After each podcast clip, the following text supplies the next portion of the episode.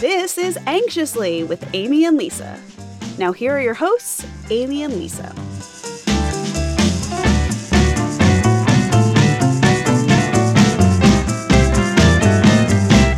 Hi, I'm Amy. And I'm Lisa. And this is Anxiously, the podcast where we talk about all the things that make us anxious.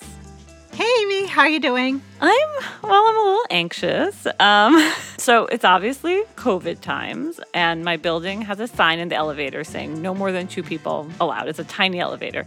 So I'm in there with my husband. We're about to, we're going outside, all masked up, and the door's open, and this woman is like, "Can I come in there?"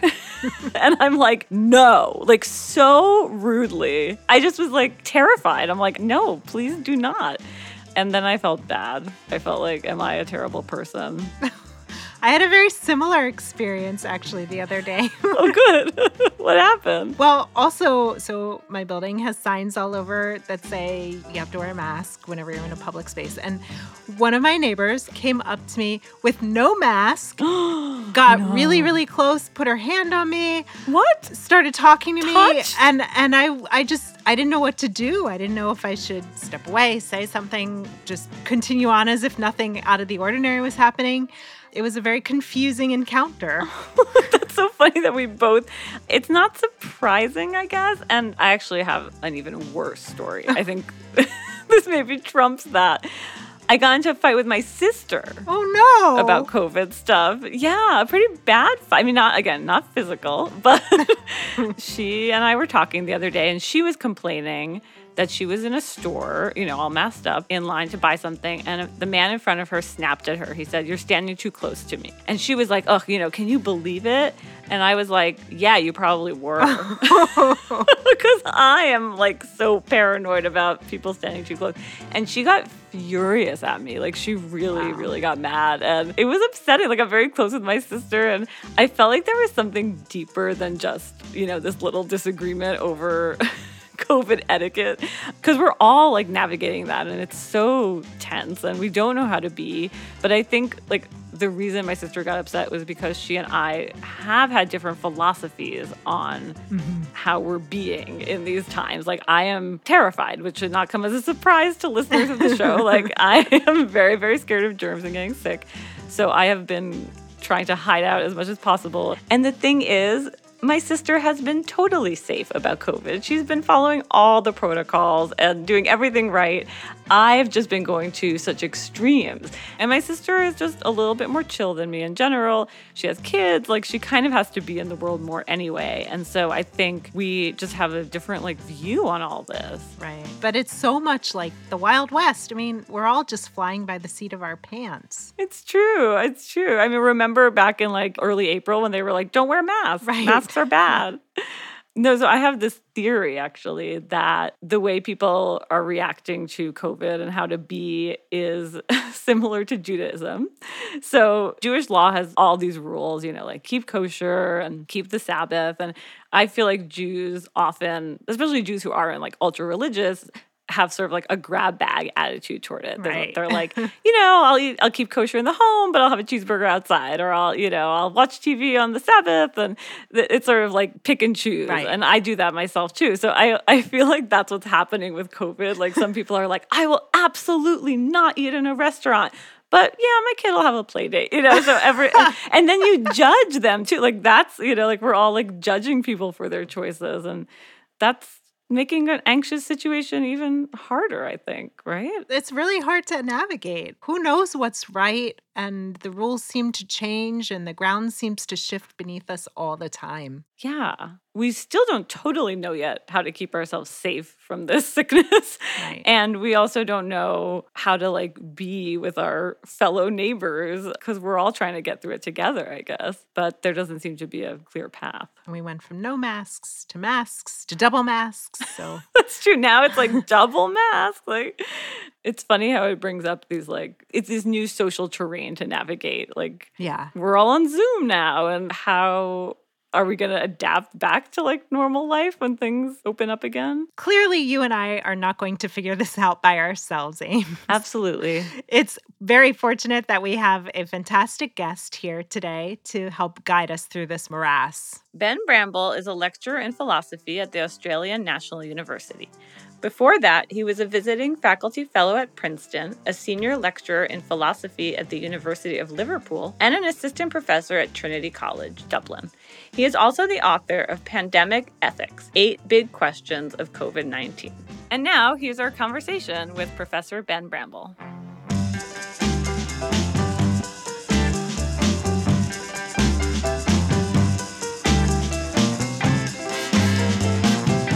We're so lucky today to have Professor Ben Bramble joining us to talk about COVID etiquette, or if there is such a thing, even. Welcome, Ben. Thanks for having me.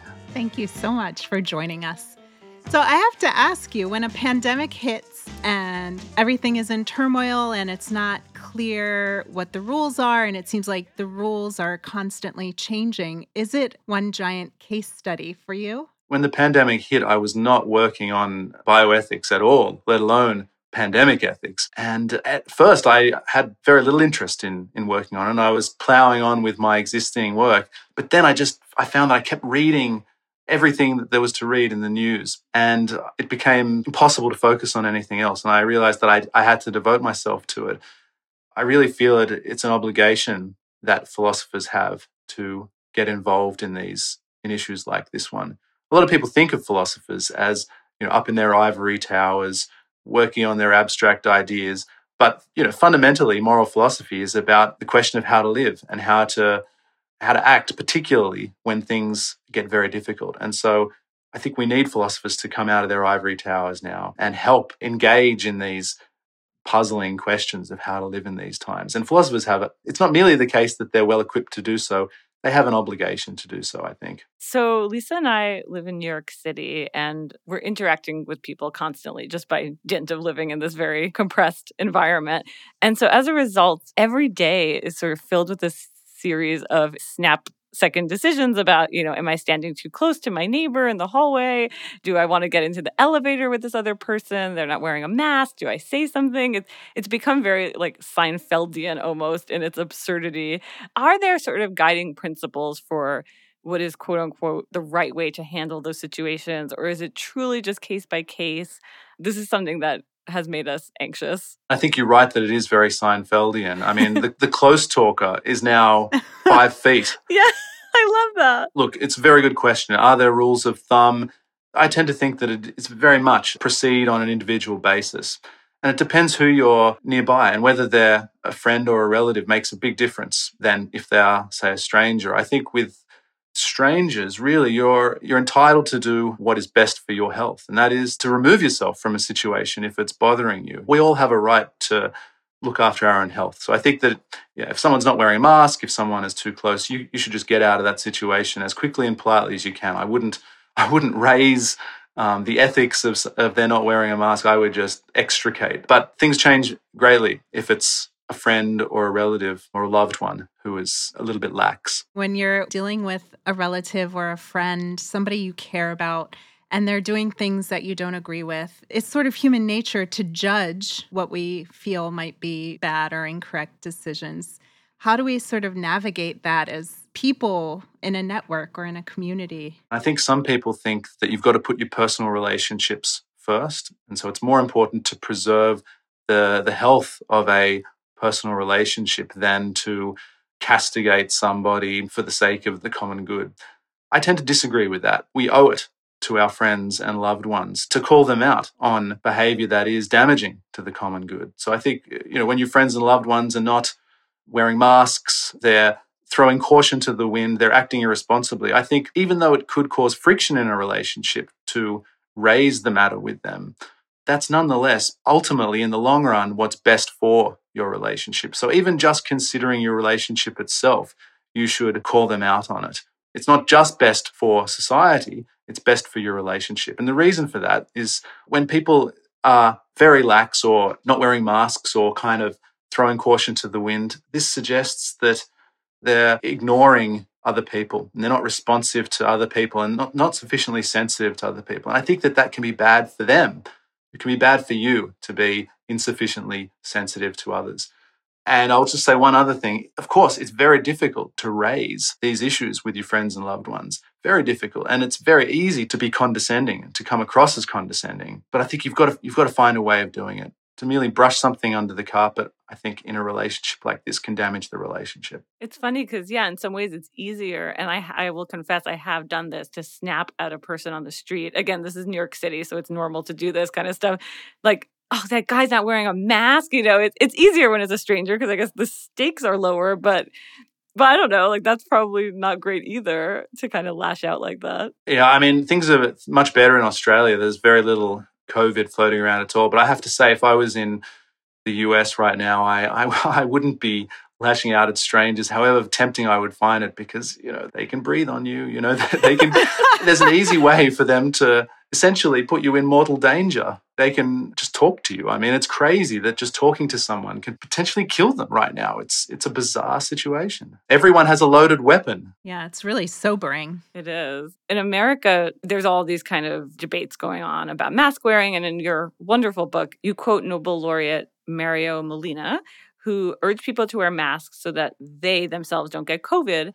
And you argue that that's a mistake, that people can be persuaded to wear masks to protect others. To me, that's such an interesting question. And especially in America, where there's so much about individualism versus community, what does drive people more? Is it fear of their own mortality and, and illness and wanting to protect themselves? Or is there a human impulse to protect the herd as it as it were. I don't like to think of it as a, an impulse to protect the herd. That makes it sound like it's in some way a sort of evolutionary imperative. I prefer to think that as individuals we do care about strangers. Most of us do or have the capacity to care about strangers. We should be appealing to people's better nature. We can get people to, to wear masks for the sake of the common good. And I think this is the direction we should be going a lot of people who aren't wearing masks, they're not doing so for the reason that they don't realize how dangerous to others they're not wearing a mask is. I think they, they just don't realize it.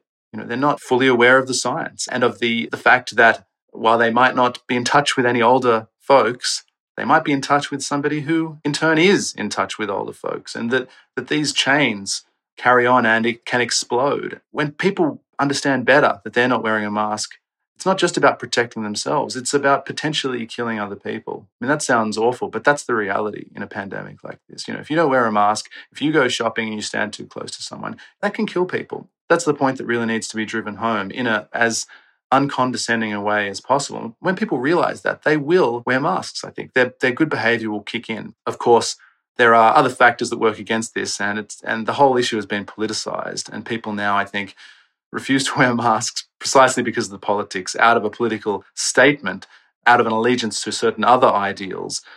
But that's a whole other conversation. And how you how you can turn the country around on that front is a very hard question. well, I was actually just about to ask you. People have, have lost faith in institutions and in the government, in each other. Is there a way that society can rebuild itself and rebuild that measure of trust? The way forward has to be regulation of social media because it's social media, it's the echo chambers of Twitter and Facebook that has given rise to this disinformation culture and allowed people to get trapped in their own little ways of thinking without getting any exposure to outside views. I mean, it's almost a cliche to say that now, but I, I, I just think that's the reality. There's no other way, I think, to improve relations among people in America than to get us all back out into some kind of public discourse and get us out of these echo chambers. And that, that applies not just to people on the conservative side of politics, but people on the left as well. We need somehow to be able to be talking to each other again. And when we do meet people who have a different political mindset to ourselves now in person, we tend to be so different from them in our perspectives and the emotions run so high that we don't even broach these topics in person. We ignore it. When we are together we don't have the opportunities to discuss because we've become we've been drawn so far apart and i think it's incredibly damaging. Yeah.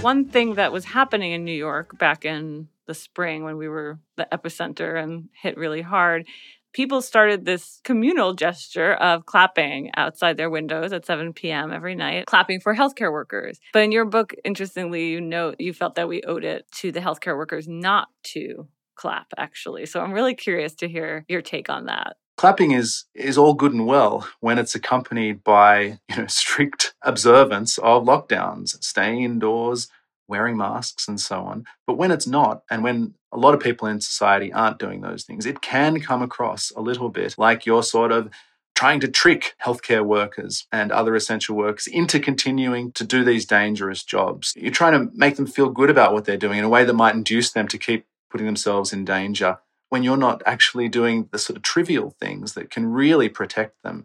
And I think there's some bad faith in that. And I think a lot of healthcare workers, at least in the UK, I'm, I'm not sure about America, but were, they were picking up on this.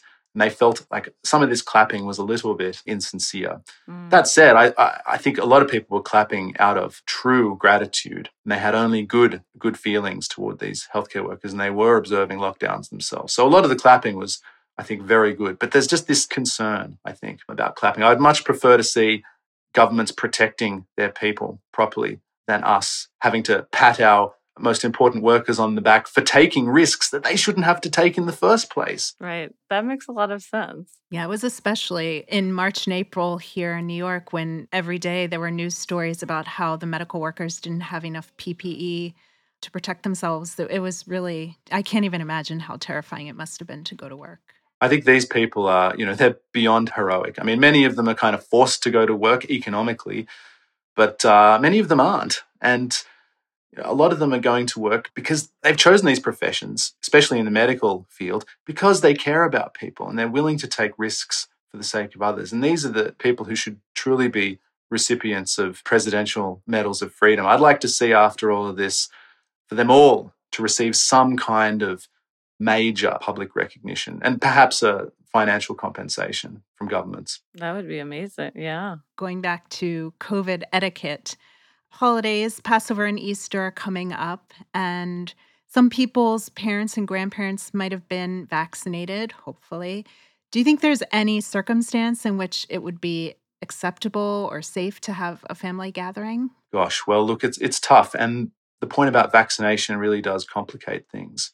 The vaccines are highly protective against severe disease, but they're not entirely foolproof or fail-proof. If you're going to meet with your parents and they've been vaccinated and you haven't, you run a risk of infecting them and all of the things that can come from that. So you run a risk, definitely. But I think I think also even just getting to where your parents might live, you can infect people on the way. If it's a long trip, there are all sorts of opportunities along the way for you to to spread the virus if you have it, or to pick it up and then spread it. You know, the virus is not yet under control in America, and I think I think it's important for Americans to continue to do the hard yards and to deny themselves social opportunities until just for a little bit longer until the vaccines really start to kick in and, and get this virus under control in America, as they will in coming months. And I know America has been in lockdown now for an obscenely long period of time it's hard as in Australia to really understand what that involves lockdown fatigue. I know it's real and it must be very hard, but I, I really feel like you've got to keep going just a little bit longer. The end is hopefully near. I guess you got to find a way of letting down family members easily without hurting their feelings. That's that's the really hard thing, I, I believe. How do you say, Dad, I'm not I'm not coming in a way that doesn't break his heart? That's very hard to do, and that requires real sensitivity and tact.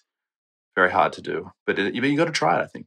Is there any kind of one golden philosophical rule you could offer, kind of as a guiding light for how to handle these various situations that come up in these the choppy waters of covid times? I think the key is to try and see things always from the point of view of the person you're talking to. Always try and understand where they're coming from what they're thinking how they might be feeling. That's that's always the key.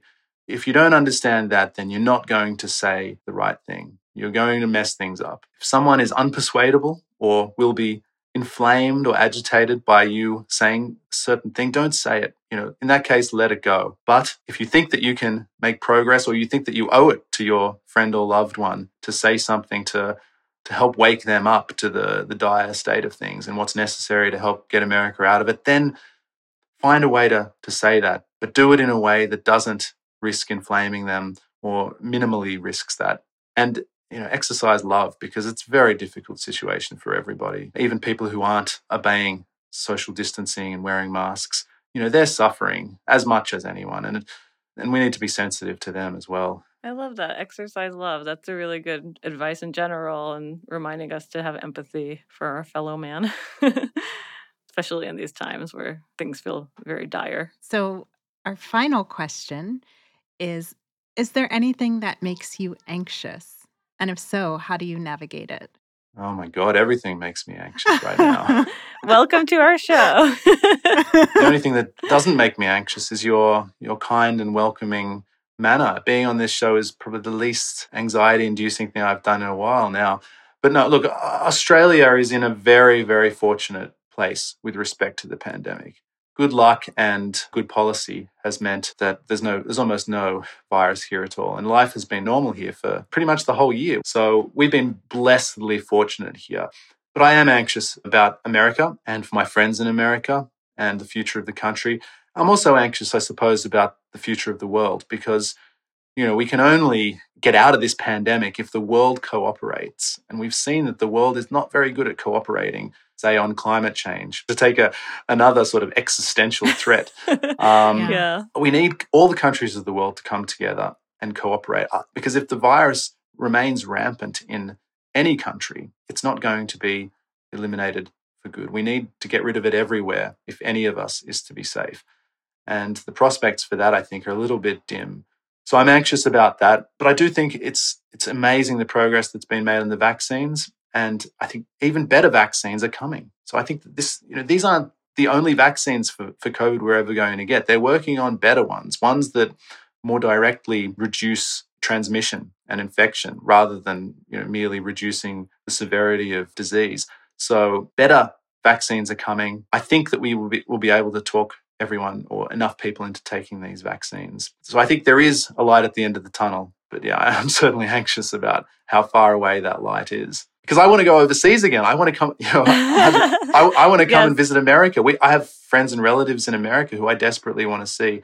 I can't come there, and they can't come here.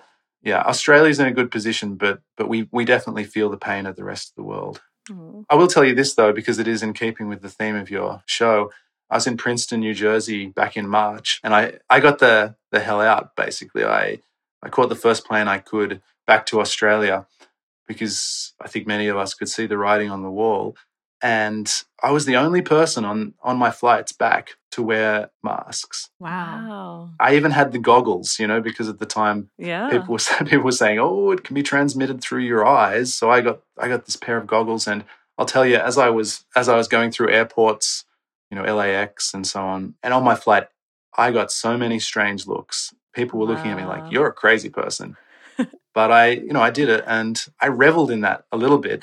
You know, it was kind of fun to be the crazy person. Yeah. Well, you were the smart person, it turns out. But I, I think that's actually a good tip for how to, you know, if you feel like you're you're being a little bit over overboard or over the top, revel in it. You know, own it. It is a little bit silly, maybe in certain cases, to go overboard or to be too safe. Maybe it's a little silly, but if you feel like you you want to be or you need to be or you are obliged to be, do it and revel in it. It's a crazy situation. It's a global pandemic. Who could have anticipated this?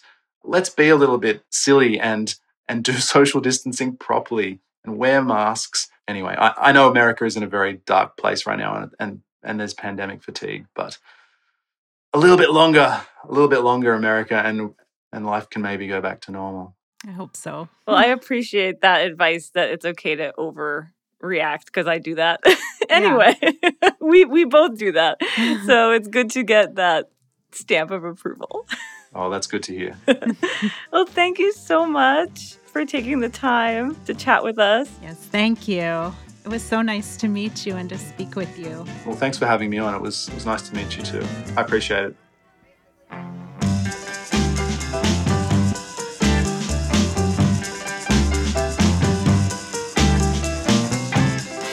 So his directive to exercise love was really fantastic. That was a great reminder. And I have to say, I also really like that he said it's okay to go overboard with safety measures. yes, and to revel in it. yeah, exactly. Just I, I appreciated that. I know, I know. No, that was um, great, and I hope we can kind of navigate these waters a little better now. yeah. What are you doing this week to feel less anxious? So, I have a funny story for you that harkens back to an earlier episode. I ventured into the wild world of cooking, cooking chicken specifically. And cooking, oddly enough, had started to become something that was feeling a little less anxiety producing, which was amazing for me. But last night I hit a snag. I decided to make chicken for dinner and my husband helped out and he ended up sort of taking over the actual cooking of the the chicken and I decided when the chicken was out of the oven that it had not been cooked enough. Even though we measured it with a meat thermometer and everything, once we like actually started eating and cut into the chicken, I was I began to obsess and I was like the chicken looks pink. I don't know. It's not cooked enough and I wasn't letting it go. And my poor husband, he started to sort of laugh at me because it was so ridiculous. And he started to choke on a oh, piece Oh, of no. chicken. Yes, which was terrifying. It turned out he was actually okay. It wasn't like death choking, but he just, it kind of went down the wrong way. But of course, because I'm me, my mind jumped to death choking and I like leapt out of my chair and like tried to perform the Heimlich maneuver. And my, it was just getting more and more and more ridiculous. And my husband was like, stop i'm okay like you're making it worse and anyway so and he was fine it was all it was all within seconds and it was totally fine false alarm but i think the moral of the story is don't forget about chicken because your spouse might choke As he's laughing at you. exactly exactly I so i thought i was better about chicken but it turns out i still have a long way to go well, you're continuing to work on it, so good for you. How about you is there anything that's helping you calm down more a little bit this week I bought a thick stack of canvases, and the kids and I have been doing a lot of painting, which is always quite therapeutic. Yeah, that sounds so nice. Yeah. Especially like good cold weather activity. Yes. Not being able to go outside with them as much is, has been really hard. Well, according to Professor Ben, there's a light at the end of the tunnel.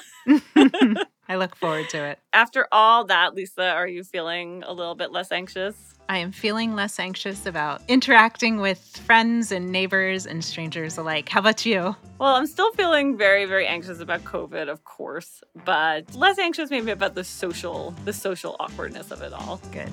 So, as we always say, I know you get it, Amy. And I know you get it, and we hope everyone listening gets it too. And we'll talk to you soon. Bye. Bye.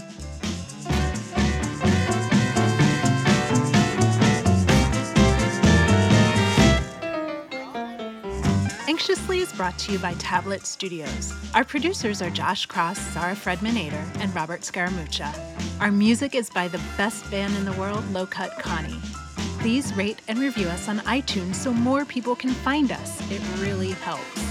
You can follow us on Instagram and Twitter at anxiouslypod.